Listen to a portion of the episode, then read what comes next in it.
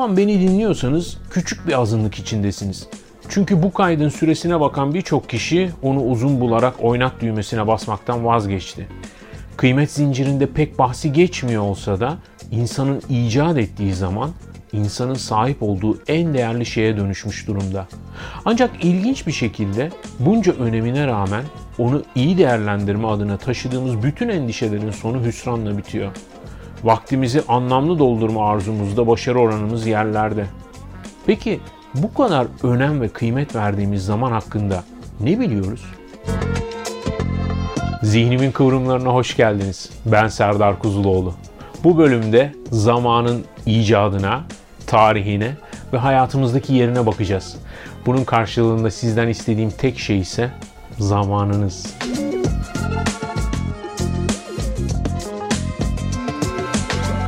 Ne içindeyim zamanın ne de büsbütün dışında. Yekpare geniş bir anın parçalanmaz akışında. Ahmet Hamdi Tanpınar'ın bu dizelerini sanıyorum podcast serimizi takip edenler hatırlıyorlardır. Bir kere daha anmamız gerekti. Çünkü zamandan bahsedeceğiz efendim. Sahip olduğumuza inandığımız, çok kıymet verdiğimiz ama sanki böyle hiç önemi olmayan öylesine yerine yenisi konulabilir ya da bir şekilde ikamesi, tekrarı, telafisi mümkün bir şeymiş gibi. Çok ilginç bir bölüm olacak bu. Eminim bir kısmınız için şimdiye kadar hiç duymadığı bilgiler içerecek. Bir kısmınız için hatırlatıcı, pekiştirici olacak bu üzerinde çok durduğumuz, etrafımızı kaplayan, hayatımızın her anında kendisini hatırlatan zamanın birazcık tarihine bakacağız. Kavramlarına bakacağız ve bütün bunları mümkün olduğunca gündelik hayatımızdaki örneklerden ve gündelik hayatımıza yansıyan kısımlarıyla bakacağız.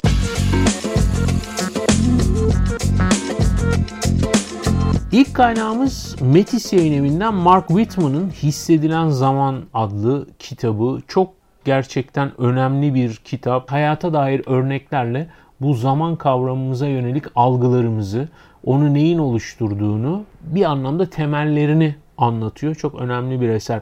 İkinci kaynağımız nispeten yeni bir eser. Heinz Reinbach'ın Fall yayınlarından yayınlanan Kopernik'ten Einstein'a Uzay, Zaman ve Hareket adını taşıyor.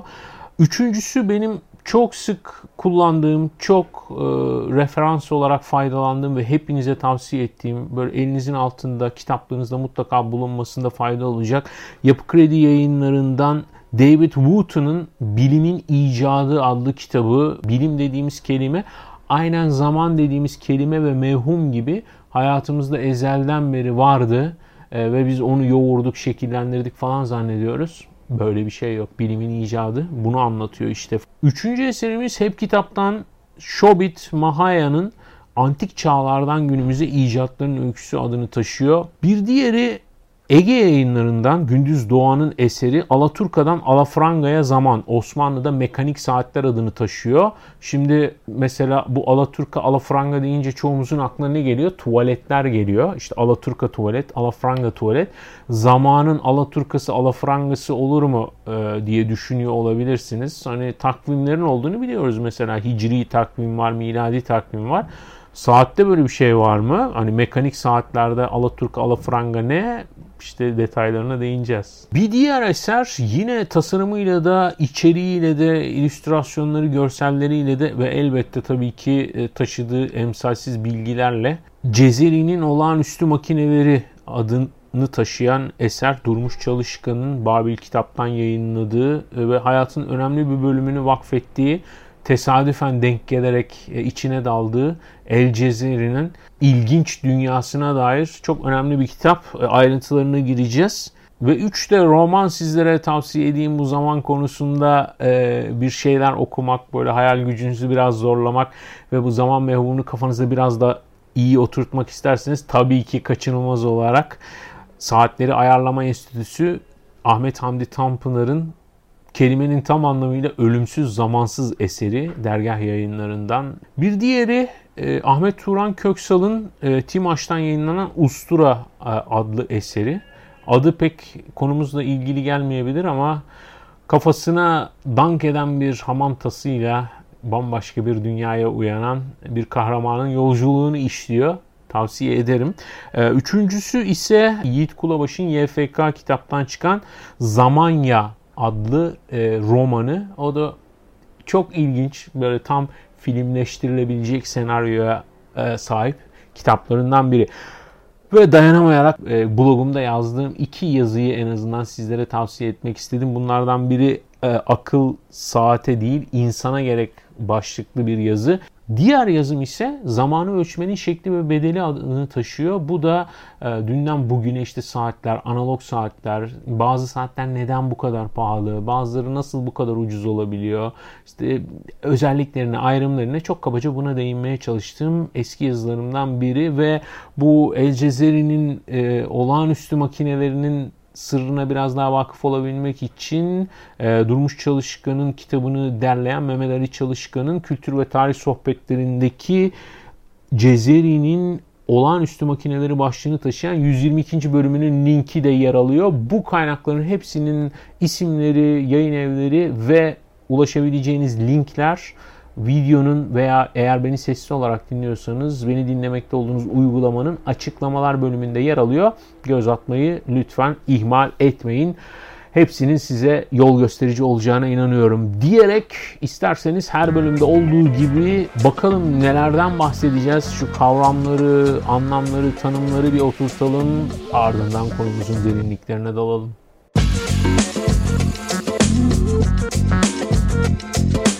Temel kavram ve değerlere girmeden önce telaş çağı başlıklı dördüncü bölümümüzü bir kere daha hatırlatmak isterim. Bu üçlemeden oluşacak bir dizi e, telaş ile başlamıştık. Zaman ile devam ediyoruz. Sabır ile tamamlamaya çalışacağız. Çünkü birbiriyle çok ilintili üç kavram e, zaman algımız e, telaşımızı tetikliyor. E, telaşımız da sabırsızlığımıza yol açıyor. Bunları tamamladıktan sonra bütün bunların teknolojiye nasıl yansıdığına, teknolojiyi kullanım şeklimize ve araçlarımıza nasıl yansıdığına bakacağız. O bölümde yine değindiğimiz önemli bir ayrım vardı. Birbiriyle bazen karıştırarak kullandığımız iki kavram. Vakit ve zaman. Vakit ve zaman hem apayrı şeyleri açıklıyor hani bu Yunancasında, antik Yunan'daki karşılıkları ya da Latincesinde baktığımızda kairos ve kronos dediğimiz iki farklı olgu. İkisi de süreyi tanımlıyor, e, birbirine yakın şeyleri anlatıyor ama nüansları var ve çok farklı ettirici nüanslar bunlar. Yani bir şeyin vakti ile zamanı arasında önemli bir fark var. Telaş çağında değinmiştik. Yine birazcık değineceğiz ama şöyle bir özetlemekte fayda var. Zamanın hassas bir şekilde ölçülebildiği zaman dönem vaktin zamana döndüğü ana denk geliyor. Yani şöyle örneğin uyanma vakti var değil mi? Yatma vakti, kalkma vakti, dinlenme vakti. Şüphesiz mesela yatma vakti dediğimizde aşağı yukarı ne zamandan bahsettiğimiz belli olur. Normal bir yaşam düzeni içerisinde. Ama her akşam saat 8.30'da yatılacak dendiğinde işler değişir değil mi? Yani yatma vakti başka bir şeydir, yatma zamanı başka bir şeydir. Çalışma vakti başka bir şeydir, çalışma zamanı, çalışma saati başka şeylerdir. Yani vakit ile zaman ayrı kavramlar. Bu önemli ve hep var olduğu yanılgısına düşüyoruz. Yani zaman hep vardı.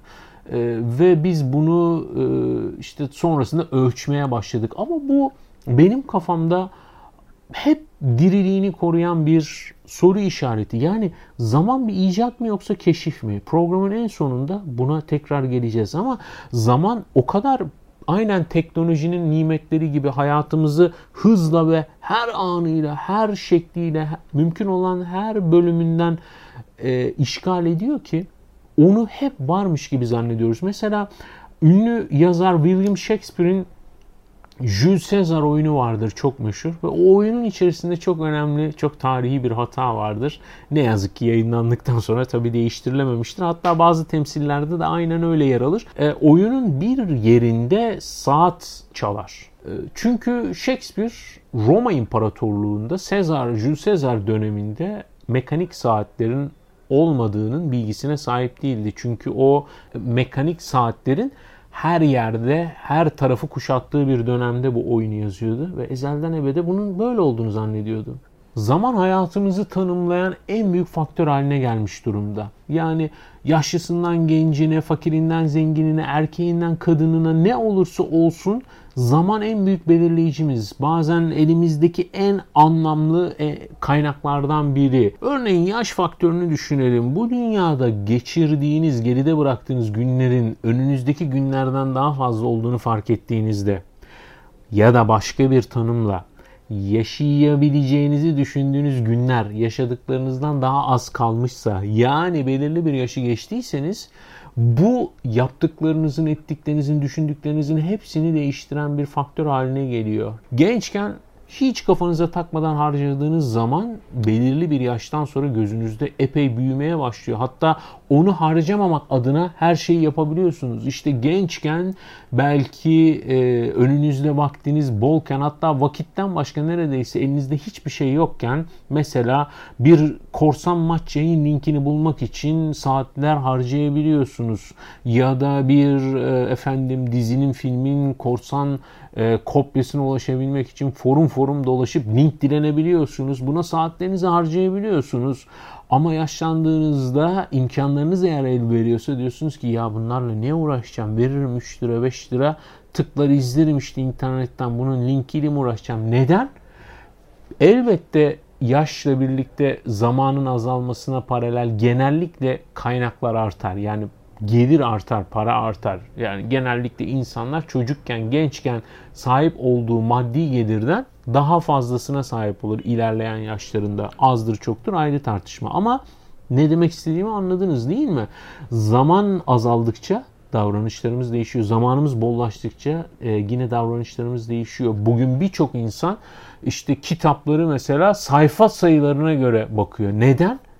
Zamanla ilgili. Yani bakıyor şimdi bu bu kadar bir kitap. Efendim ne kadarmış mesela? 394 sayfalık bir kitapmış. Şimdi bir bu kitaba bakıyor. Bir de bu kitaba bakıyor. Yani işte bu daha şey. Yani sürekli onları soruyoruz değil mi? Kaç sayfa? Günde kaç sayfa okuyorsun falan. Blog yazıları bize kaç dakika okuma süresi ne ihtiyaç duyduğunu gösteriyor sürekli gözümüze sokuyor. Mesela diyor ki bu yazı 4 dakikada okunabilir, bu yazı 12 dakikada okunabilir. 12 dakikada okunan yazı gözünüzde büyüyor. Hı?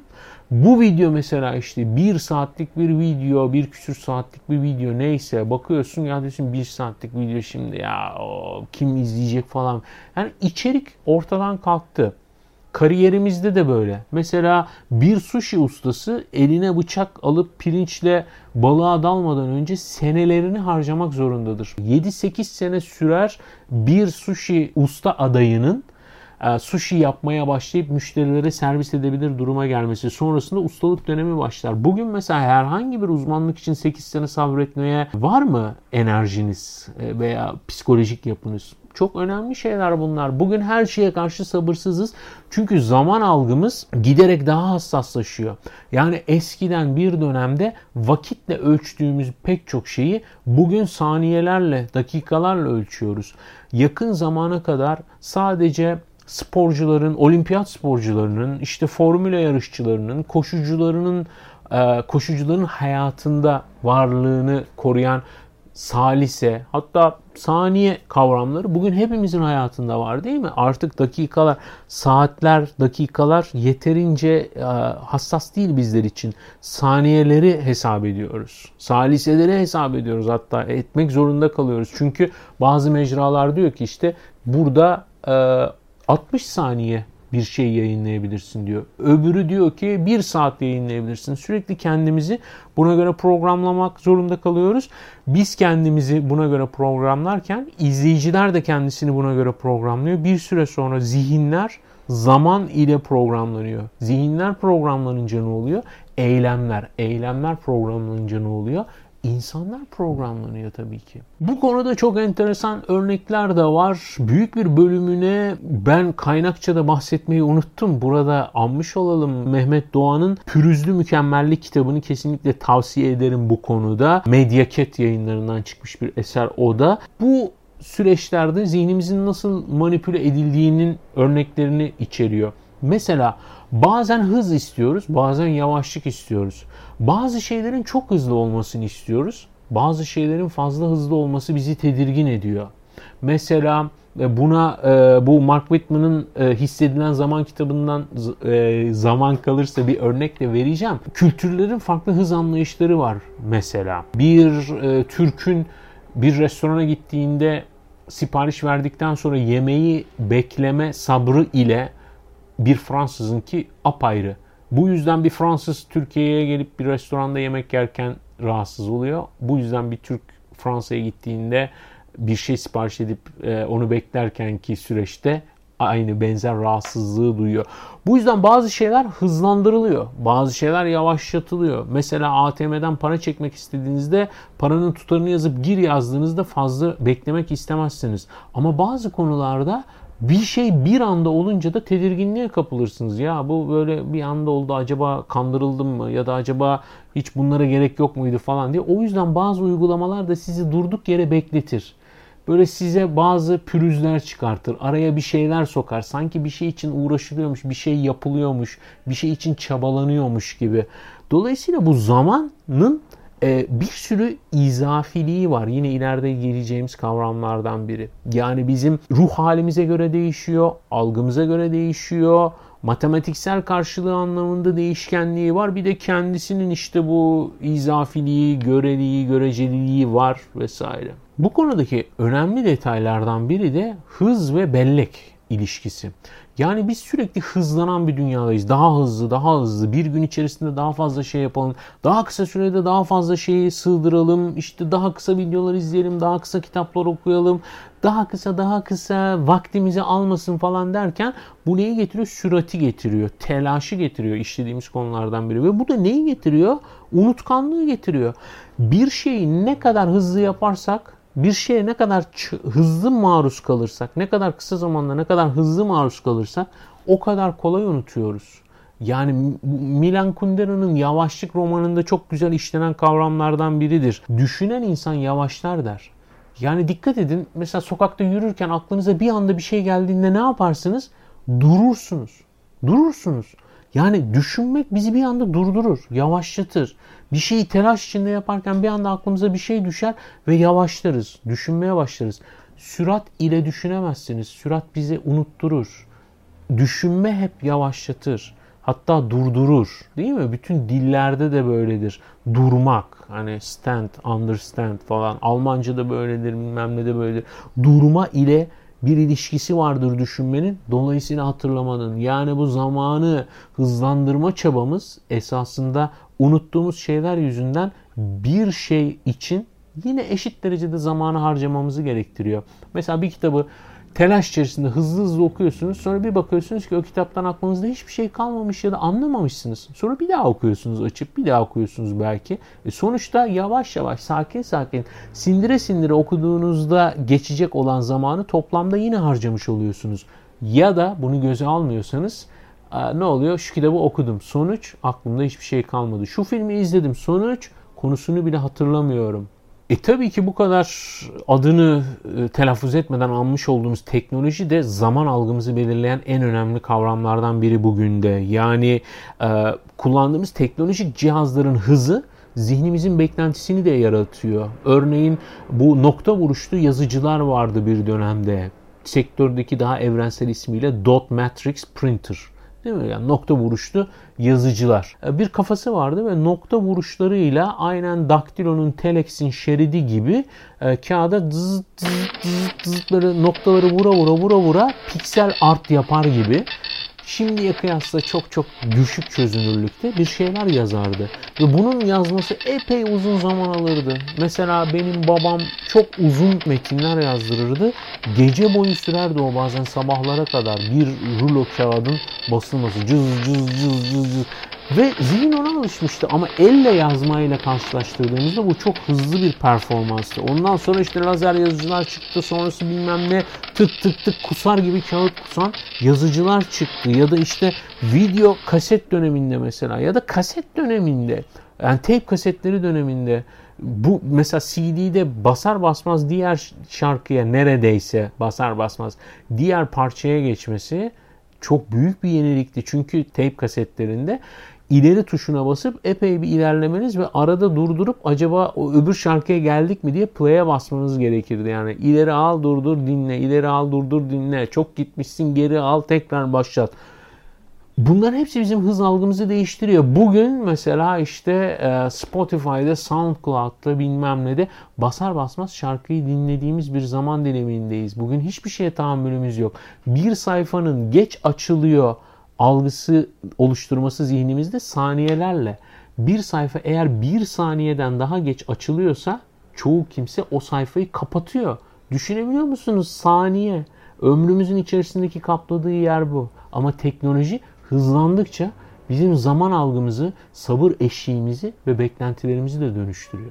Ve efendim böylece temel kavramları bu programda nelerden bahsedeceğimizi aşağı yukarı oturttuk diye düşünüyorum. Birazdan tarih içerisinde zamanın insan hayatında nasıl kendine yer bulduğunu, nasıl ölçülmeye çalışıldığını ve sonuçta nerelere varıldığına bakacağız.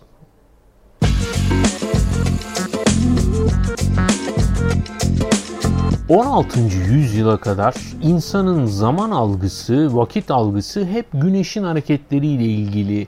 Yani güneşin hareketleriyle oluşan gece ve gündüz, güneş ile oluşan, güneşin açısıyla oluşan, dünyanın konumuyla oluşan mevsimler, bu mevsimler sayesinde gerçekleşen festivaller, bayramlar, özel günler, ay başları, ay sonları ve tabii ki kilisenin takvimi zamanın algısını yani güneş oluşturmuş. Güneş merkezli bir zaman algımız var. Güneşin sistemimizin merkezi olduğunu keşfetmemiz ve sonrasında kabul etmemiz epey bir zaman almış ama zaman algımızda güneş merkezdeki yerini korumuş. Hala da esasında farklı türevler ve gerekçelerle de konumunu devam ettiriyor.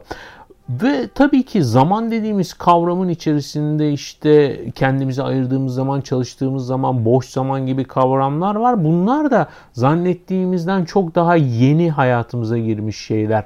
Örneğin boş zamanın bugünkü algısıyla tarihteki algısı çok farklı.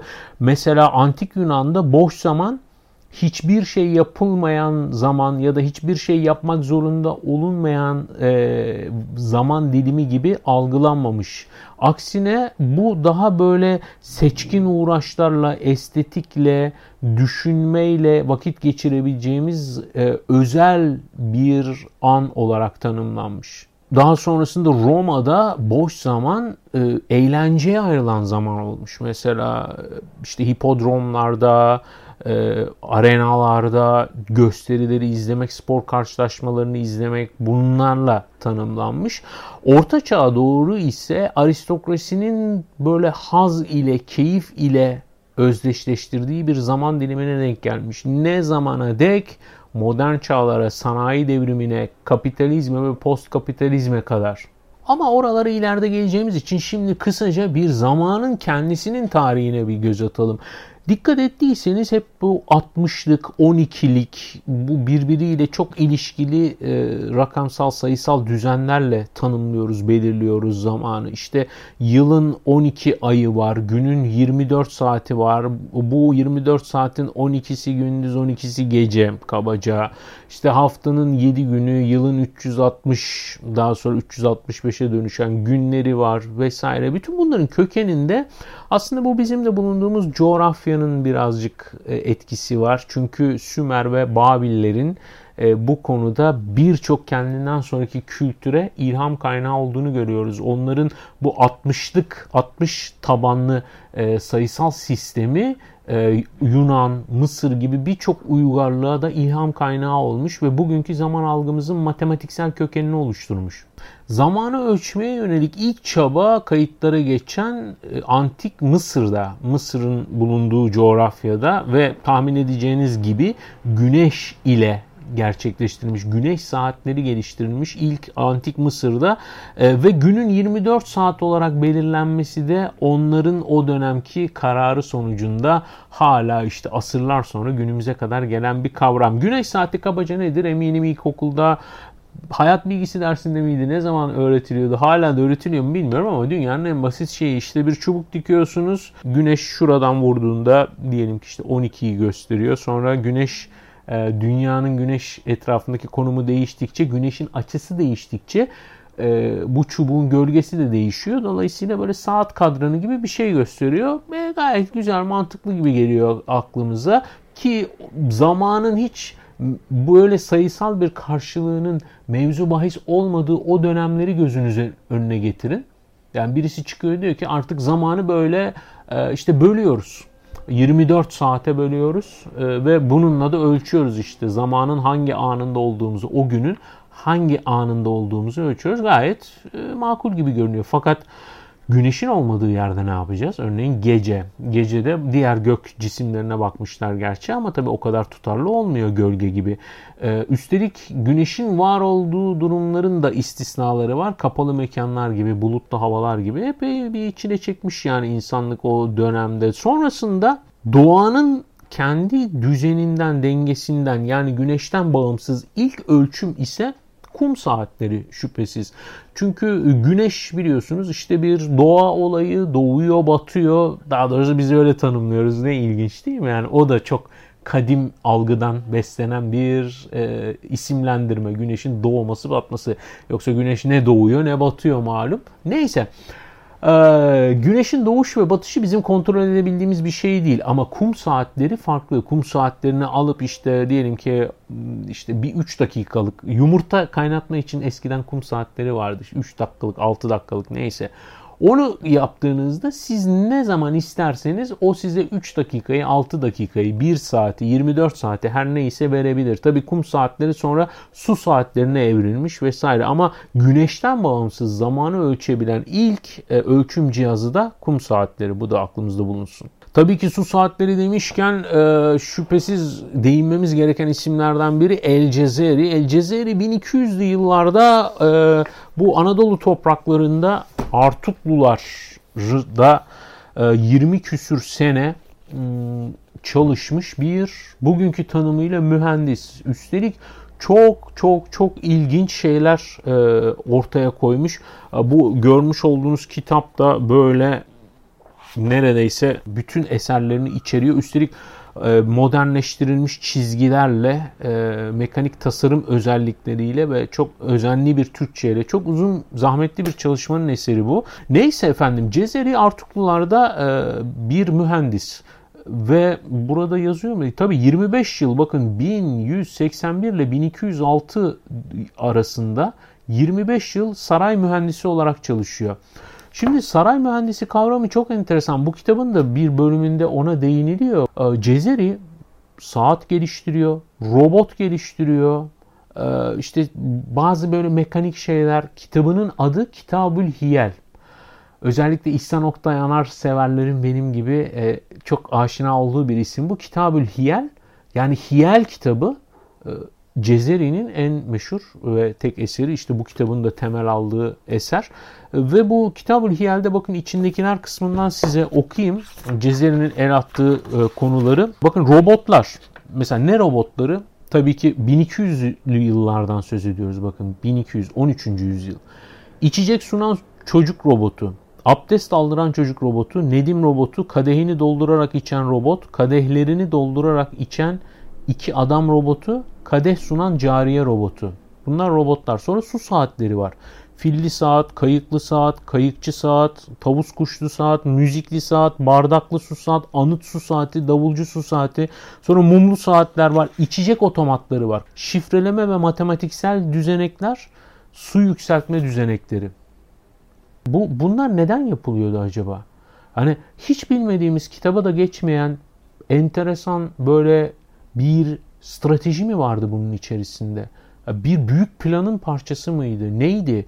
Bir e, saray mühendisinin fonksiyonu işlevi nedir o dönemde ve beklentisi nedir? Yani bir saray içecek otomatı yapıyor diye bir mühendisi 25 yıl herhalde barındırmaz değil mi? Bu araştırılmaya muhtaç, düşünülmeye değer konulardan birisi ve çok önemli bir detay da bu Kitabül Hiyel adı. Yani Hiyel kitabı. Hiyel Arapça kökenli e, bugünkü karşılığında mekanik diyebiliriz ona. Fakat Arapçadaki karşılığı ki İslami e, kaynaklardaki kullanımı da benzer şekildedir. Hiyel hilenin çoğuludur. Yani bunlar hileler, hileler kitabı. Yani bugün işte e, mekanik başlığı altında, mühendislik başlığı altında, işte termodinamik vesaire başlıkları altında işlediğimiz şeyler 1200 yıllarda ve daha öncesinde şüphesiz uzunca bir dönem hile gibi algılanmış. Fakat aklıma da bir şey geldi şimdi bütün bunları konuşurken. E, Mardan Palace diye bir otel vardı. Şimdi e, iflasından sonra başka bir grup e, satın aldı. Sanıyorum Turizm Bakanımızın sahip olduğu şirket satın aldı onu devraldı ya da bilmiyorum. E, Mardan Palas milyar dolar yatırımla bir Azeri iş adamı tarafından kurulmuştu. Hatırlarsınız böyle Hollywood starları gelmişti. Ben de birçok defa gittim e, çeşitli konferanslarda konuşmak için. Mardan Palas'ın içerisinde e, böyle mekanik bir su saati vardı devasa ve çok kıymetli bir saatti. En son gittiğim iki seferde o ortadan kalkmıştı. Yani el değiştirdikten sonra. O saat neydi? Hiçbir notumda bulamadım. İnternette hiçbir şekilde izine rastlayamadım. Eğer bilen varsa o saat neydi e, ve ne oldu akıbeti bilen varsa bana ulaştırırsa çok sevinirim. Güneş bazlıdan e, kum saatlerine geçtik. E, daha doğrusu kum zamanlayıcılarına geçtik birazcık da belki daha doğru tanımıyla. Sonrasında su saatlerine geçtik ama bütün bunlar e, nispeten hataya meyilli e, oluşturulması, üretilmesi ve e, muhafaza edilmesi, yürütülmesi zor. E, buradan neye gidiyoruz? Mekanik saatlere doğru gidiyoruz. Ve mekanik saatlerde çarklar ve ağırlıklar gündeme geliyor ve burada Avrupalılar artık ağırlığını koyuyor iyice ortaya. Sebebi ise astronomların daha tutarlı zaman ölçüm metotlarına ihtiyaç duyması hem astronomların hem de kaşiflerin, gemicilerin, denizcilerin e, o zamanlar tabi en belirgin olan ne? Kiliselerin çanları. Kiliselerin çanları insanlara zamanı yani kiliseyi hatırlatıyor. Yani ibadeti hatırlatıyor. Çanlarla birlikte gelen zaman algısı ise bir noktadan sonra gündelik hayatı düzenlemeye başlıyor. Kilisenin çanıyla hayat başlıyor ve duruyor. Dolayısıyla dükkanlar o şekilde açılıp kapanmaya başlıyor ve iş dünyası, ticaret, tüccarlık, esnaflık dediğimiz kapitalizm öncesindeki o işte merkantilist dönem vesaire ve öncesi kilisenin çanlarıyla tanımlanmaya başlıyor ve ibadet için esasında hayatımıza sokulmaya çalışılan zaman kavramı çok kısa bir sürede ticaretin merkezi haline geliyor. İbadette küçük bir detaya dönüşüyor. Mekaniğe dönüş safhasında en önemli kilometre taşı Hollandalı bilimci e, Christian Huygens. Tabi onun öyle bir telaffuzu var ki Flemenkçe'de böyle bayağı gırtlaktan bir telaffuzu var. Ben böyle telaffuz etmiş olayım. Neyse Huygens 17. E, yüzyılda ünlü İtalyan bilimci Galileo Galilei'nin sarkaçlar üzerinde zamana dayalı deneylerini devralıyor. Şimdi Galileo Galilei e, uzun süre zamanı daha tutarlı ölçmek için uğraşıyor. Çünkü o dönemde İtalyan kaşiflerin, denizcilerin çok tutarlı zamana ihtiyacı var. Şimdi birazdan gireceğimiz enlem ve boylam mevzu var. Hani coğrafya derslerinden falan da bilirsiniz. İşte diyelim ki şu dünya küre şeklinde dünyanın enlemleri var ee, böyle ekvatora paralel giden bir de boylamları var. Ee, ve enlem boylam rota oluşturmada çok önem taşıyor. Çünkü denizcilerin denizde tabelası yok, bilmem nesi yok, GPS'i yok o dönemlerde. Enlem boylamdan koordinatlarını çıkarıp haritada yerlerini tayin edip rotalarını sürekli olarak kontrol etmeleri lazım. Enlem kolay. Çünkü enlemde güneşe ve yıldızlara bakarak e, açıyı tayin edebiliyorsunuz. Mesela diyelim ki işte kutup yıldızı burada. E, siz şu enlemdesiniz. Kutup yıldızı burada. Kutup yıldızının bulunduğunuz nokta ile olan açısını hesaplayarak hani o denizcilerin malum aletleri gözünüzün önüne gelmiştir eski denizcilerin. O açıyı hesapladığınızda hangi enlemde olduğunu bulursunuz. Çünkü diyelim ki işte şu bizim bulunduğumuz yer buradayız. Bu açıda. Buradaysak bu açıda gördüğünüz gibi bütün açı değişiyor. Açı değiştikçe de hangi enlemde olduğumuzu bulmak kolaylaşıyor. Ama boylamda zor. Çünkü boylamda kerteriz alabileceğimiz bir şey yok bunun gibi. Açı maçı bunlar söz konusu değil. Dolayısıyla boylam için kalkış yaptığımız noktadan itibaren kaç dakika, kaç saniye geçtiğini mümkün olduğunca kusursuz bilmek zorundayız. GPS'lerimiz bile hala böyle çalışıyor. Umarım düzgün anlatabilmişimdir. Hatta soralım bunu yeterince düzgün anlatabildim mi? Ee, ne diyor? Görünen o ki evet. Ee, işte Galileo Galilei bunun üstüne çok kafa harcı, e, kafa yoruyor ve sarkaçlarla uğraşmaya başlıyor. Çünkü sarkaçlar daha tutarlı bir zaman ölçümüne e, imkan sağlıyor. Fakat ömrü vefa etmiyor. E, ömrünün sonuna doğru oğluna devrediyor çalışmaları. Oğlu da birazcık çalışıyor ama pek bir noktaya gelemiyor. İşte Huygens e, 17. yüzyılda Galileo'nun bu çalışmalarını yaklaşık 40-50 sene sonra alıp üstünde çalışıp sarkaçlı saati hayatımıza sokuyor ilk defa. Hani o bilirsiniz eski konsol saatleri denirdi. Evlerde vardı tak tak tak tak kurardınız o sarkaç sallanırdı. Çünkü sarkaçın sallanması e, belirli bir hareket düzenini, ahengi getirir. O da zamanı ölçmeyi kolaylaştırır ve bu sayede e, yani bu sarkaçlı saatin e, icadı ile birlikte gün içerisinde 15 dakikaya kadar varan zaman hatası 15 saniyeye iniyor. Mesela 24 saat içerisinde saatiniz 15 dakika geri kalırken ya da ileri giderken sarkaçlı saatle birlikte sadece ve sadece 15 saniye ileri ya da geri gider duruma geliyor. İnanılmaz bir gelişim. Daha sonra 1920'li yıllarda ise quartz hayatımıza giriyor saatlerde. Eminim kullanan varsa e, saat e, baktığınızda e, tabii ki pilli bir saatse ki bugün saatlerin çoğu öyle. E, pilli bir saat ise bir tarafında quartz yazar. Yani quartz kristali ile çalışan bir saat anlamına gelir. Bu 1927 yılında hayatımıza girdi ve ilginç bir ayrıntı olarak Amerika Birleşik Devletleri'ndeki Bell laboratuvarlarında hayatımıza geçti. Bell laboratuvarları çok önemli teknoloji tarihinde. Belki e, ileride bir programımızı tamamen ona e, ayırırız. Sarkaç'tan Kuartz'a 270 sene var. Yani 270 sene boyunca sarkaçlı saatler temel alınıyor. Sonrasında Kuartz'a geçiliyor. Ee, birazdan geleceğim onun detaylarına. Bu dönemde bir yandan da kol saati diye bir şey çıkıyor hayatımızda. Kol saatinin esprisine artık e, saat kavramı hayatta giderek yerini arttırıyor.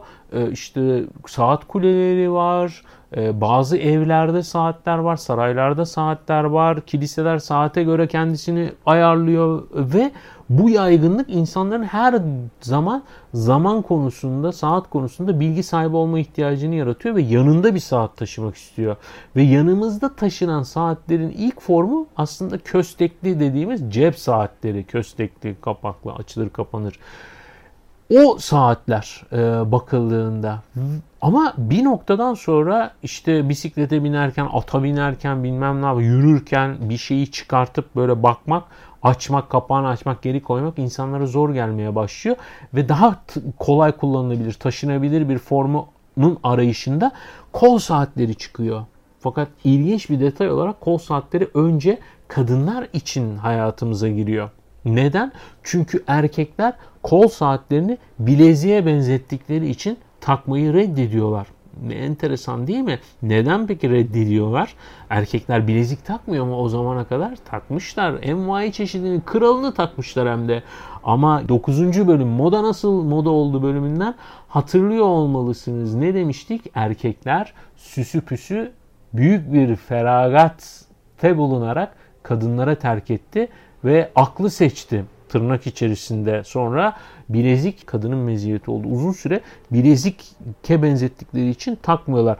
Bu arada dünyanın ilk kol saati de e, halen hizmetini sürdüren e, İsviçre'nin meşhur Patek Philippe markasının İş ne zaman değişiyor? Birinci Dünya Savaşı'nda değişiyor. Çünkü Birinci Dünya Savaşı'nda e, bu kolda taşınabilen saatler askerlere hücum anında savaşta cephede o kadar avantaj sağlıyor ki bir anda erkeksi bir şeye dönüşüyor kol saati. Artık kadınlar için fazla kaba saba gelmeye başlıyor. Gereksiz bir aksesuara dönüşüyor. Kol saati bir anda Dünya Savaşı sonrasında kimlik değiştirerek erkek aksesuarına dönüşüyor. Osmanlı'da da tabii bu süreçler yakından takip ediliyor. Osmanlı'daki ilk güneş saati Fatih'in emriyle Topkapı Sarayı'nın 3. avlusunda hala varlığını koruyan güneş saati.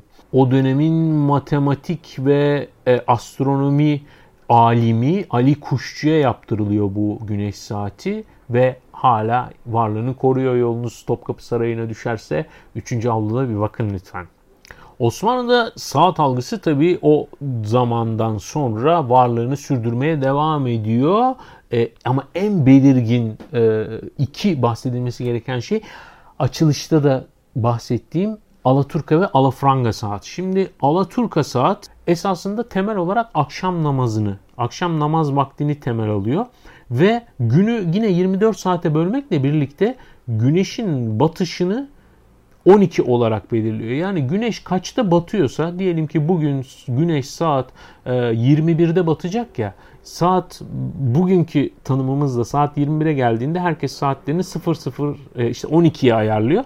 Gün ondan itibaren başlıyor. Daha doğrusu gece başlamış oluyor. Tamamen yine görmüş olduğunuz gibi güneş ve ay dengesine göre ayarlanmış bir saat. E bir de Tanzimat'la birlikte varlığını iyice gösteren ve Osmanlı'nın artık tercih ettiği Frank saati var, Batı saati var, Alafranga saat var. Alafranga saatte bugün işte kullandığımız saat belirli bir merkezi düzende zaman dilimlerine göre ki birazdan geleceğiz onun da anlamını zaman dilimlerine göre saatlerin belirlenmesini sağlıyor. Ama uzunca bir süre e, Osmanlı için üretilen mekanik saatler, analog saatler çift kadranlı olarak üretiliyor. Tabi biraz daha pahalı olmak şartıyla. Kadranların birisi Alaturka saati gösteriyor, birisi Alafranga saati gösteriyor. Çünkü halkta da bir ikilik söz konusu. Hangisinin nerede kullanılacağı bilinmiyor ama Osmanlı tercih olarak Alafranga saati tercih ediyor. Özellikle Tanzimat ve sonrasında. Saatlere çok meraklı padişahlar da var. Bunların başında tabii ki 2. Abdülhamit geliyor. 2. Abdülhamit aynı zamanda Osmanlı'da iktidarın iyice zayıfladığı, çürüdüğü bir döneme denk geliyor malum. Osmanlı artık çökmek üzere artık uzatmaları oynuyor. Herkes birbirini yalanlarla avutuyor. İşte aman ağzımızın tadı kaçmasın Ali Rıza Bey dönemi. O sırada devletin gücünün temsilini aynen Avrupa'da olduğu gibi saat kulelerinde görüyor. Yani çünkü saat nasıl ki e, Ortaçağ Avrupa'sında ve öncesinde e, kilisenin gücünü hatırlatıyordu. Varlığını ve gücünü zaman, çanlar ile.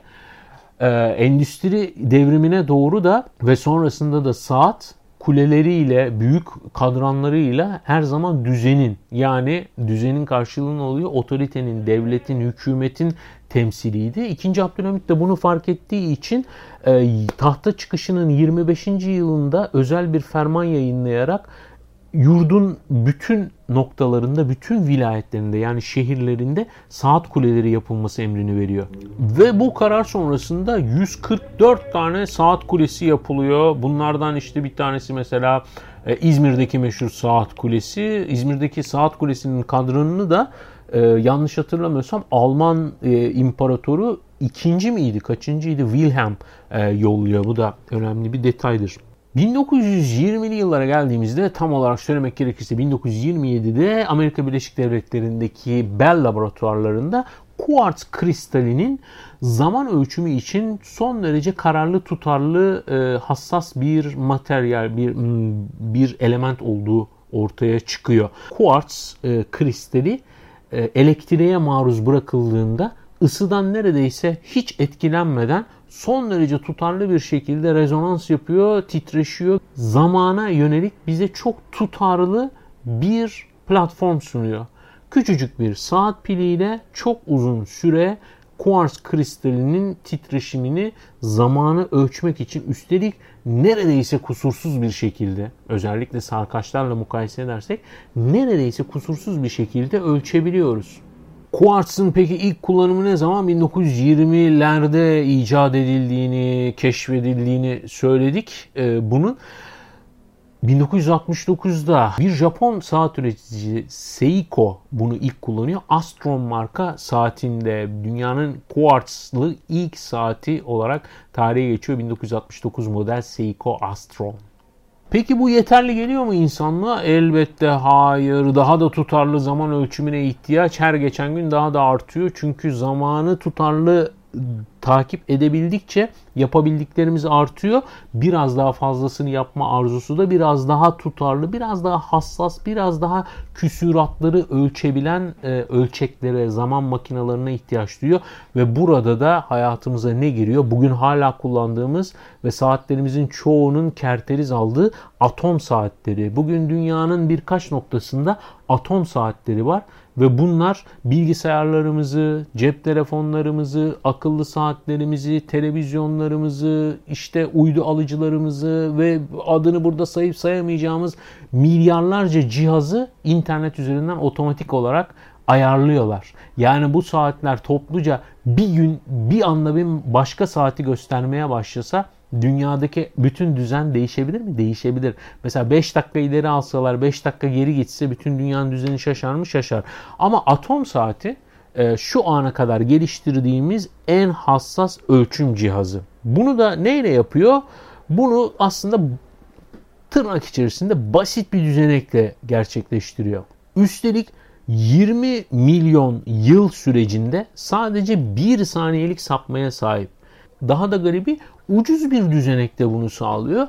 Temelinde ne var? E, lazer ışını tutulan atomun ölçümü yatıyor. Çok affedersiniz sezyum atomuna yine girdi lafımızın arasına. Sezyum atomuna lazer ışını tutuluyor ve mikrodalga ışımalar ölçülerek birkaç farklı noktadan tutulan lazerin ölçülenmesi sonucunda bu atom saatinin tutarlı zaman ölçümü gerçekleşmiş oluyor güneş saatlerinden yola çıktık, atom saatlerine geldik. Böylelikle çok uzun bir zaman dilimi içerisinde insanın zaman algısı ve onu ölçme ihtiyacı arayışının hem motivasyonlarına hem de bu motivasyonlar sonucu bulduğu aletlere, edevatlara, cihazlara ve teknolojilere baktık. Peki bütün bunların sonucunda ne oldu? Zaman bize ne yaptı? Nasıl etkiledi? Gelin birazcık da onlara bakalım.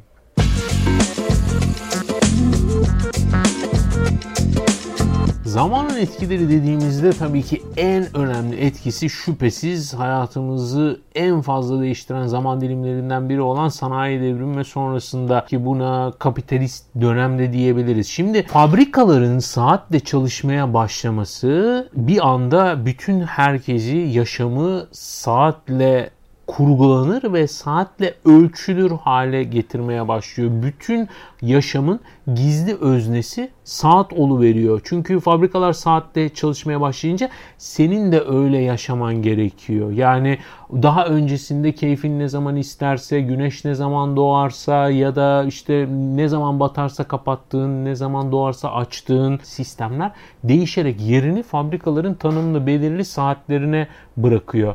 Ve hayatta ona göre şekillenmeye başlıyor. Fabrikada mesai belli bir saatte başladığı için senin sabah belli bir saatte kalkman gerekiyor. Belli bir saatte kalkabilmen için belli bir saatte yatman gerekiyor. Fabrikada iş belirli bir zaman diliminde bittiği için senin de hayatını o geri kalanını ona göre organize etmen gerekiyor. Yani bir yere saat girdiği anda hayatın diğer her yerine de yayılıyor. Bunu Giddens okumalarında çok görebilirsiniz. Tabii ki hemen devamında ne geliyor? Kapitalizmle birlikte hayatımıza giren en önemli motto vakit nakittir.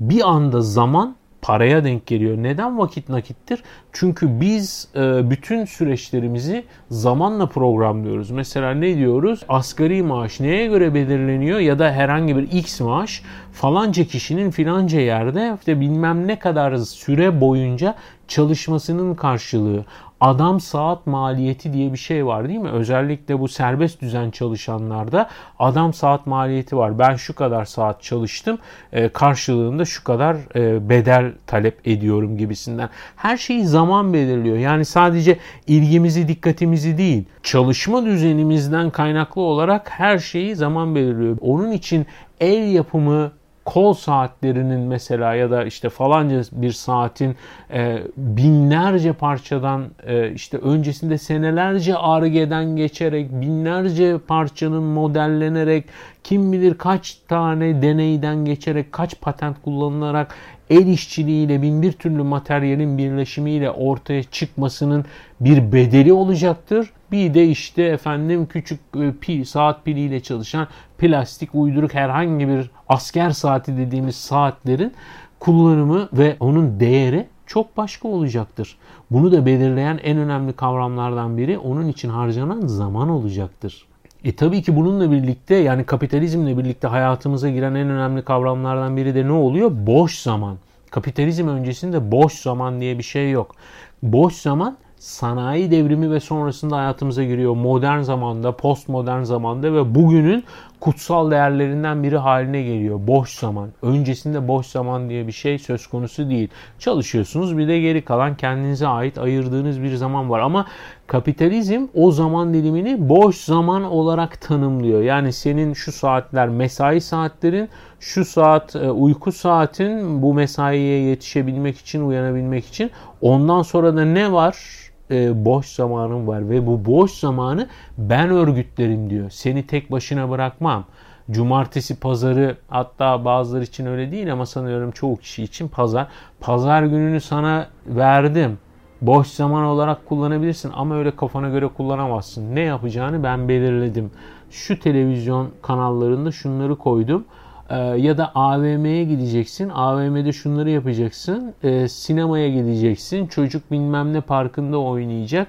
Arabanı şuraya park edeceksin. Şu saatler arasında ne yapıyorsan yapacaksın ve şu kadar e, hareket imkanın var. Boş zamanın bile her noktasına nüfuz etmeye çalışır modern kültürde iktidar erki. Dolayısıyla unutmamamız gereken şey bugünkü zaman algımızda bu kapitalist dönemin sanayi devrimi ve sonrasındaki standartlarının zannettiğimizden çok daha fazla belirleyici olduğu. Bugünkü karşılığı da ne oluyor?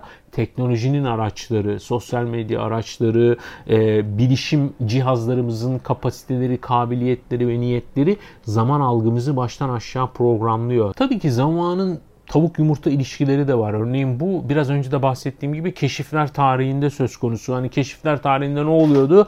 İşte seyyahlar, e, kaşifler ya da işte kolonistler dünyanın bir noktasından çıkıp örneğin Atlantik Okyanusu'nu geçip yani transatlantik bir yolculuk yapıp e, Amerika kıtasına ulaşıyorlardı değil mi? Ya da işte Afrika'ya gidiyorlardı, işte Boğaz'dan geçiyorlardı, falan filan uzun yollar almak zorundalardı ve bunun için hassas ölçümlere ihtiyaç duymaktalardı. Bunun için Avrupa bütün bu keşifler döneminde ve sömürgeleştirme döneminde zamanı ölçme konusunda tarihte olmadığı kadar mesafe kat etti.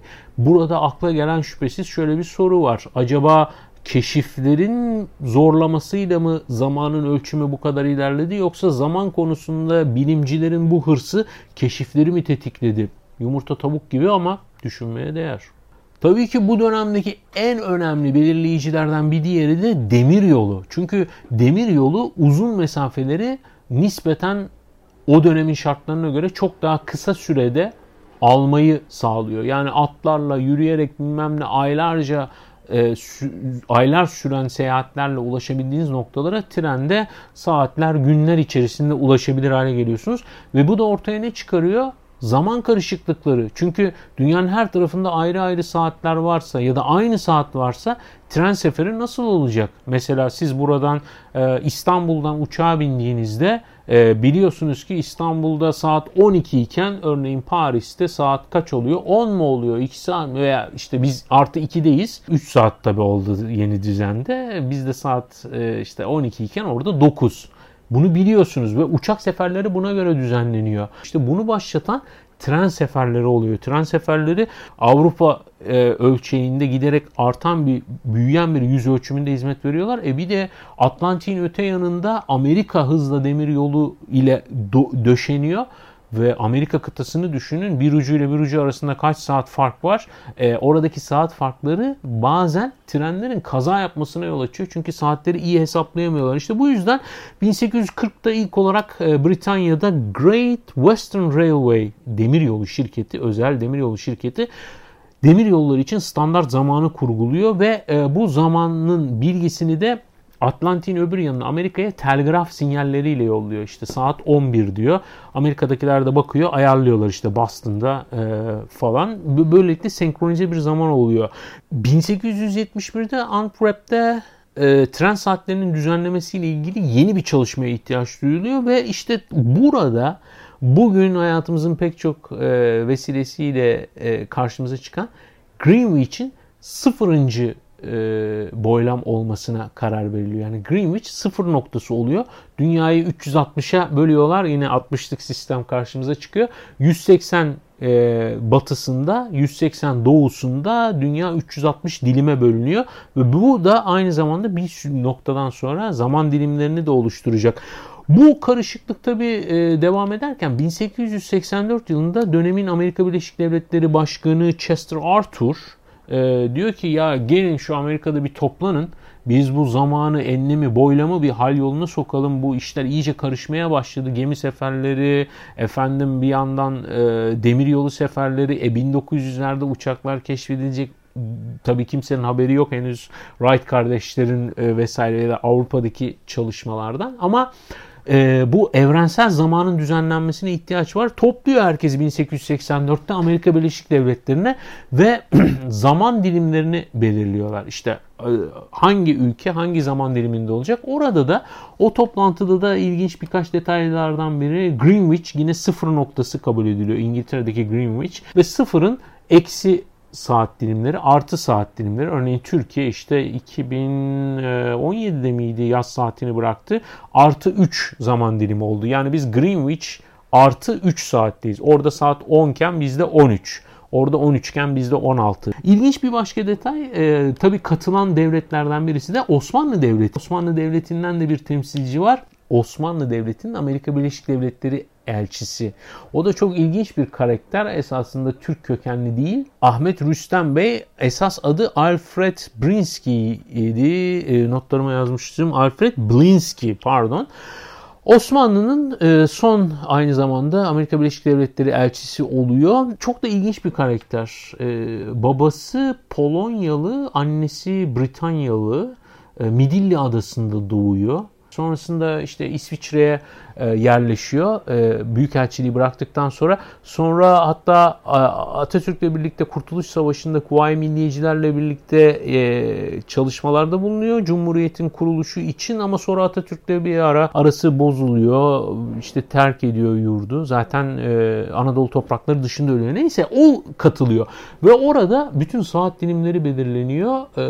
Muhalif kalan Sadece Dominik Cumhuriyeti. Brezilya ve Fransa'da çekimser e, oy kullanıyor. Biz buna şüpheyle yaklaşıyoruz diyor. E, ve bu saat dilimini, saat sistemini e, uzun süre kullanmayı reddediyor Fransa'da. 1911 yılına kadar kullanıma sokmuyor. Bu konudaki en fantastik birkaç örneğe bakacak olursak o da kendi kendine zaman dilimi uyduran ülkeler.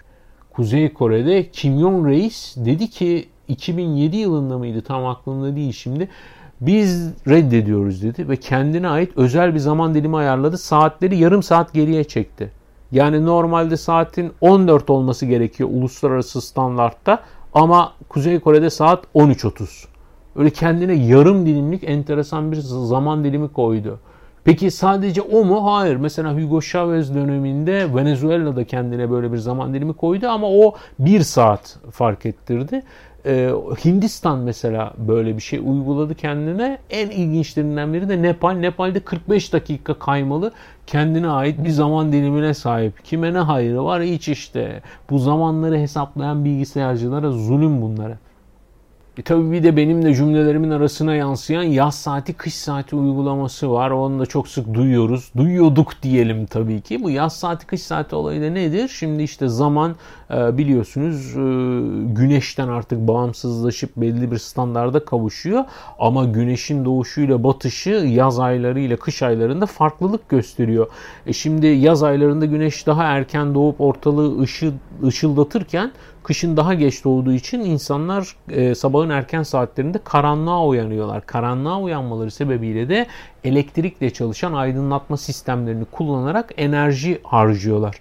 Ve diyor ki işte bir grup bilimci ya bu saatleri yaz aylarında biraz kaydıralım e, kış aylarında değiştirelim. Böylelikle kışın daha geç başlatalım günü ki gün aydınlanmış olsun diyor. Ve yaz saati kış saati uygulaması başlıyor. Bu da 1960'larda hayatımıza giriyor. Öyle çok eski bir uygulama da değil. Enerji krizi dönemleri işte düşünün 1960'ların dünyasını dünyanın enerji çalkantılarıyla boğuştuğu bir dönemde bu uygulamaya giriyor ve %10'a varan tasarruflar söz konusu oluyor. Türkiye bir sebepten dolayı yani burada tabii çok spekülasyon var. Bunlara girmeyeceğim. Zamandan bahsediyoruz ama Türkiye bir sebepten dolayı yaz saati kış saati uygulamasını kaldırdı.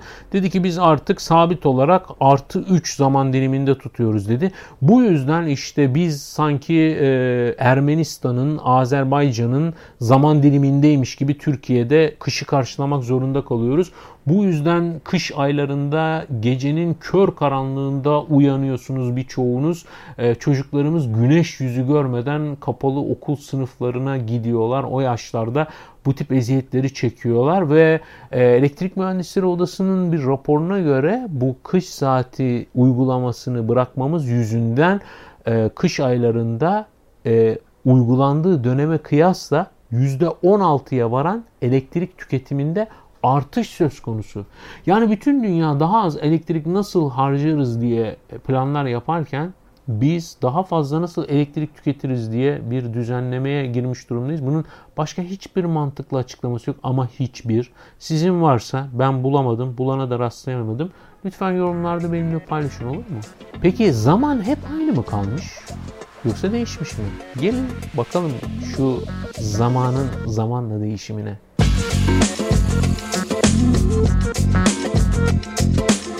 Daha önce de söylediğim gibi bu zamana ait dilimlemeler standartların çoğu Babil astronomlarına e, dayanıyor, gökbilimcilerine dayanıyor. Tabi onlar eminim böyle bir isimlendirme yapmıyordu o çabalarını ama yani milattan önce 700 yılında 7 e, tanrılarına e, adıyorlar haftanın 7 gününü ve o şekilde devam ediyor. Mesela Maya takvimi 365 gün. Düşünün bu 365 gün sistemi de öyle yeni bir şey değil.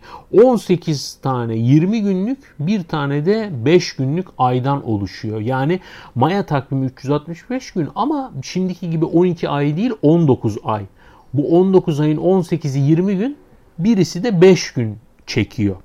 Ve haftanın isimleri mesela değil mi? Pazartesi, salı, çarşamba, perşembe, cuma, cumartesi, pazar. Biz böyle diyoruz. Bu e, aslında isimlerin kökeni ilk yani konulan isimlerin haftanın 7 gününün ismi de Roma takviminden geliyor. Yine Roma takvimi 7 gök tanrısına adıyor e, her bir günü. İşte bunlar nedir? Güneş, Ay, Merkür, Venüs, Mars, Jüpiter, Satürn.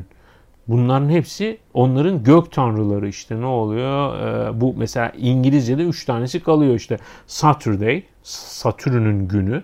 Sunday, e, güneşin günü ve Monday yani Moon. Bunlar korunuyor İngilizce'de. Geri kalanlara e, İskandinav ve Germenik tanrıların isimleri veriliyor ve bu şekilde devam ediyor. Roma döneminde mesela takvim Ocak ayından başlamıyor. Mart ayından başlıyor. Milattan önce 450 yılında Ocak ve Şubat da ekleniyor ve başlangıç Ocağa geliyor.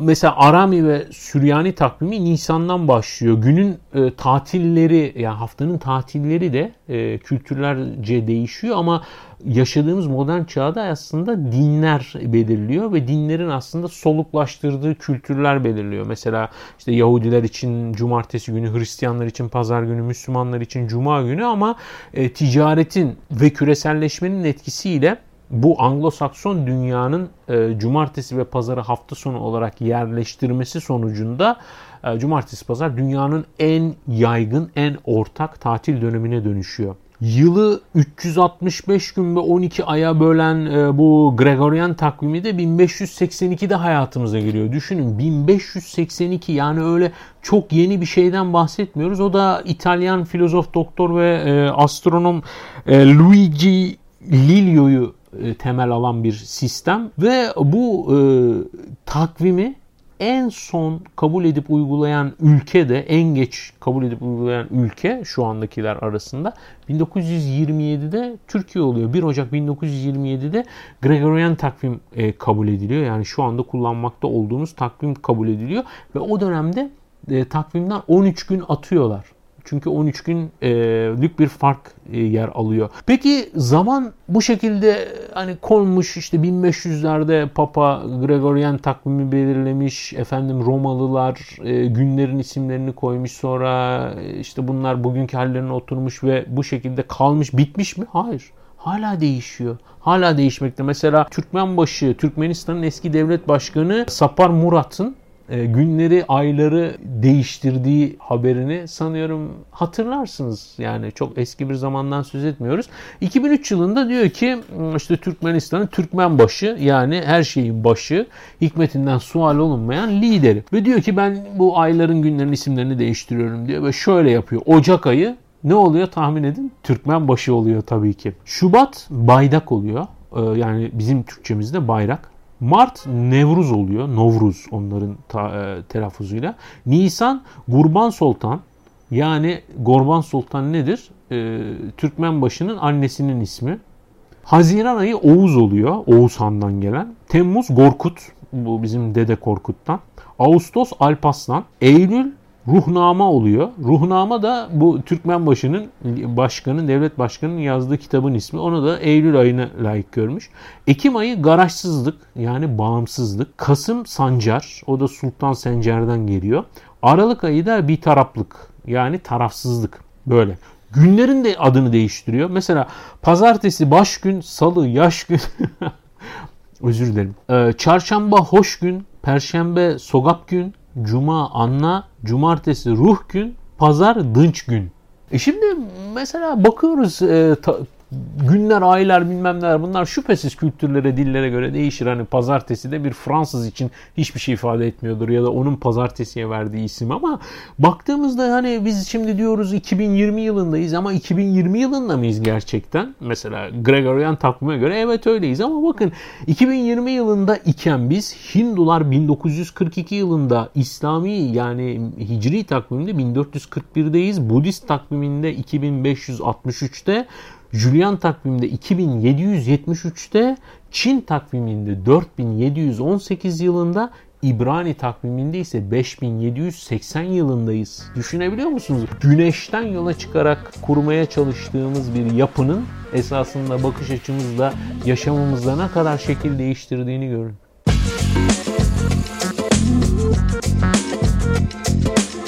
Son bölüme bakalım cevap arayan sorular her zamanki gibi. Şimdi bu kadar şeye baktık. Zamanın nereden çıktığına baktık. Nasıl ölçülmeye çalışıldığına baktık. Neden ölçülmek istendiğine baktık. Bunun için ne gibi araçlar kullanılmış, ne yapılmış ve bunun sonunda ortaya çıkan standartlara, gerekçelerine ve bunların hatta ve hatta nasıl isimlendirdiğine baktık. Yani zaman hakkında bayağı belgesellik e, konu işlemiş olduk. Peki cevabını arayan sorulara birazcık da bakalım. Şimdi en başta programın başında telaffuz ettiğim ve cümlemin arasına sıkıştırdığım konuyu düşünelim. Zaman bir icat mı yoksa keşif mi? İcatla keşif birçoklarının çok birbirine karıştırdığı iki kavram ama şöyle düşünelim. Mesela yer çekimi bir keşiftir. Yani yer çekimi vardır. Gerçi teori olarak düşünen de var ama neyse yer çekimi diye bir şey var. Yani bu kalem e, mi bir kuvvet bıraktığında masaya doğru hızla çekiyor onun kütlesiyle orantılı olarak. Ee, ve buna yer çekimi diyoruz. Biz bunu keşfediyoruz. Böyle bir şey var zaten. Biz buna yer çekimi demesek de böyle bir şey var. Bir de icatlar var değil mi? Mesela kalemi icat ediyoruz. Kalem diye bir şey yok. Kalemi biz e, icat ediyoruz e, keşiflerimiz doğrultusunda işte plastiği keşfediyoruz. Plastiğin eritilmesini, şekillendirilmesini, metali, mürekkebi, mürekkep ucunu falanı filanı ondan sonra evril evril evril evril kalem diye bir şeyi icat ediyoruz. Peki zaman hep var olan bir şey mi? Yoksa bizim icat ettiğimiz bir şey mi? Yani zaman kimilerine göre var olmayan bir kavram çünkü zaman bir hareketten ibaret. Yani zaman gelip geçiveren bir şey değil ki. Örneğin bu programa başladığınız andan itibaren şu noktaya kadar olan şey nedir? Zaman dediğimiz soyut kavrama dair bana somut bir şey ortaya koyabilir misiniz? Ne olmuştur? Mesela güneşin konumu değişti. Bu videoya başladığımızda çok daha parlak ışıldıyordu güneş. Güneş hareket etti. Dünya hareket etti. Benim bulunduğum konum hareket etti. Bulutlar hareket etti. Peki zaman? Bunun zamanla ne alakası var? O zaman zaman bir hareket mi acaba? Yani zaman hep var olan sonradan bizim ismini koyduğumuz bir şey mi? Yoksa bizim yoktan var ettiğimiz bir şey mi? Ve önemli konulardan biri referans noktamız hala güneş. Yani hala ve hala biz e, tek güneş saatlerin ile zamanı ölçmeye çalıştığımız çabadan bugüne çok fazla bir şey değişmiş değil. Örneğin bugün Endüstri 4.0 ile birlikte yapay zekalı otomasyon temelli e, fabrikalardan söz ederken nasıl tanımlanıyor sektör jargonunda o fabrikalar? Karanlık fabrikalar. Neden karanlık fabrikalar? Çünkü onlar insanlar gibi gündüz çalışmak zorunda değil.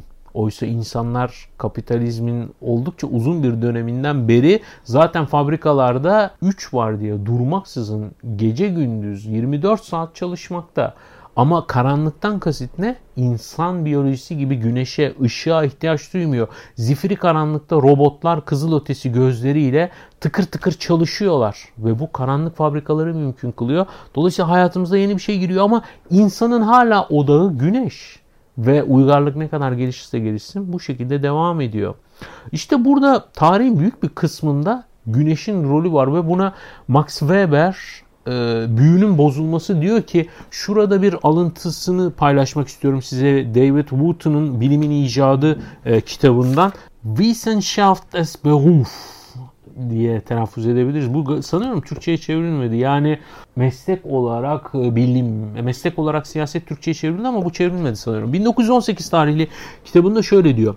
Şimdi biraz karışık gelebilir anlatmaya çalışacağım. Bu bakımdan gelişen düşünselleştirme ve rasyonelleştirme süreci iç, içinde yaşadığımız şartları anlamadaki bir gelişmeye işaret etmez. Vardığımız nokta bu şartları anlamayı sahiden istememiz halinde herhangi bir zamanda bunu yapabileceğimiz bilgisi ya da inancıdır.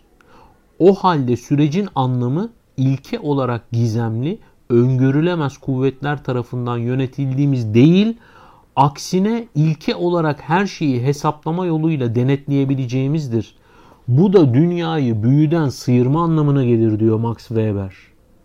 Yani diyor ki bizim şu an ulaştığımız noktada kabul etmemiz gereken şey bir şeyi anlamayı sahiden istersek ve bunu yapabileceğimize yönelik bilgimiz ve inancımız varsa önümüzde hiçbir engel yoktur. Etrafımızdaki her şeyi hesaplama yoluyla denetleyebiliriz diyor. Onu böyle bilinmez güçler, e, mitolojik, teolojik güçler yönetmemektedir. Bizler bunları ölçebiliriz ve ölçtüğümüz takdirde denetleyebiliriz diyor ve buna büyünün bozulması diyor. Çok çok önemli bir kavram. Çok detaylarına girmek istemiyorum. Zaten programın süresi de epey ilerledi. Yani biz zamanı keşfedip, hadi keşif diyelim, zamanı keşfedip onu bir ölçüm metodu olarak kullanıp dolayısıyla ölçüm birimlerini oluşturup bunu da giderek kusursuzlaştırdıkça esasında doğaya yönelik hükmetme arayışımızdaki ilerleyişimizi de sürdürmüş oluyoruz zamanı ölçme arayışı, zamanı kontrol etme, ona hükmetme arayışı ve arzusunun temelinde doğaya, fiziğe, şartlara hükmetme arzusu var. Ve doğanın şartlarından kendimizi bağımsızlaştırma, yani doğanın, yani yaratıcının düzenine göre değil, bizim keyfimize göre yaşamak istediğimiz bir dünya. Yaz mı geldi, hava mı sıcak, umurumda değil, klimam var, basarım düğmeye çalıştırırım. Onu çalıştıracak elektriği icat ettim, keşfettim ben. Değil mi? Klimayı icat ettim, elektriği keşfettim vesaire. Gece mi oldu? Uyumam mı uygun bulunuyor? Umurumda değil. Güneş batmış olabilir. Elektrik lambam var. Düğmeye basacağım. Açılacak ve ben geceyi gündüze çevireceğim. Gündüzü geceye, yazı kışa, kışı yaza çevireceğim diyoruz. Ve bütün bunların içerisinde zaman en acayip noktada duran kavramlardan biri. Ve son olarak zaman ile ilgili en önemli teorilerden birini paylaşarak kapatayım bu zaman bahsini de sosyal jet lag. Şimdi jet lag kavramını birazcık işleyelim. Böyle özellikle çok seyahat edenlerden duyduğunuz kavramlardan biri olmalı. Özellikle uzun mesafe e, seyahat edenlerden. Şimdi jet kavramını öncelikle ele almamız lazım. Jet nedir? İşte jet motorları e, hayatımıza uçaklarla birlikte girdiler ve neyi doğurdular? Jet sosyete kavramını doğurdu. Jet sosyete, jet society. Jet society, jet sosyete neyi temsil ediyordu? Örneğin jet uçakları sayesinde yani çok kısa zamanda kıtalar arası e, veya çok çok uzun mesafeleri aşabilen uçaklar sayesinde ki o zamanlar çok çok pahalı olan uçak seferlerinin biletlerini karşılayacak parası olan çok zenginlerin işte sabah uçağa binip öğlen yemekte binlerce kilometre ötede bir şeyler yiyip içip eğlenebilmesini anlatıyordu. Yani jet motorlarıyla güçlenen bir cemiyet, bir zümre gibi. Jet lag de bu jet uçuşları ile birlikte hayatımıza giren kavramlardan biri. Yani biraz önce verdiğim örneklerde de vardı. İşte İstanbul'da sabah 10'da uçağa biniyorsunuz. 12 saat uçuş, uçuş yapıyorsunuz.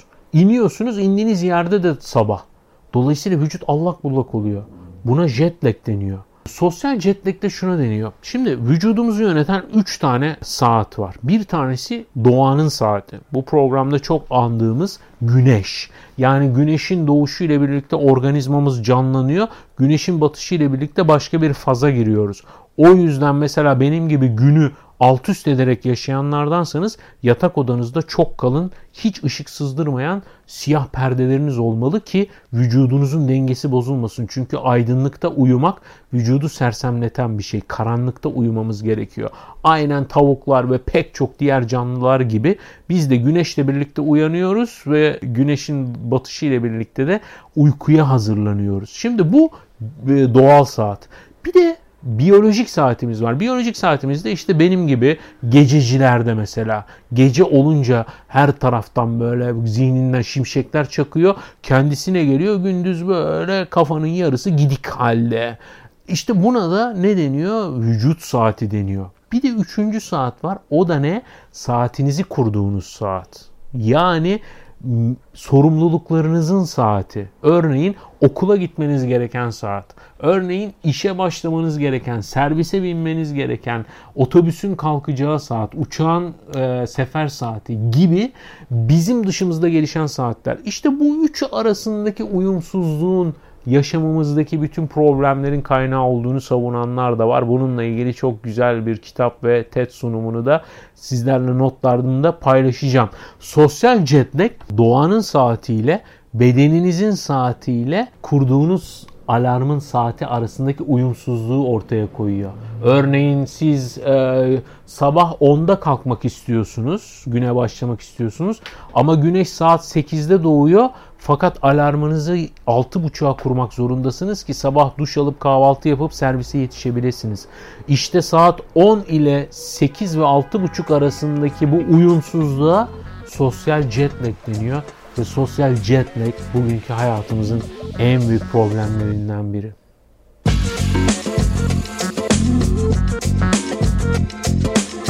Ve işte böylece zamanın detaylarına baktığımız 11. bölümümüzün de sonuna geldik.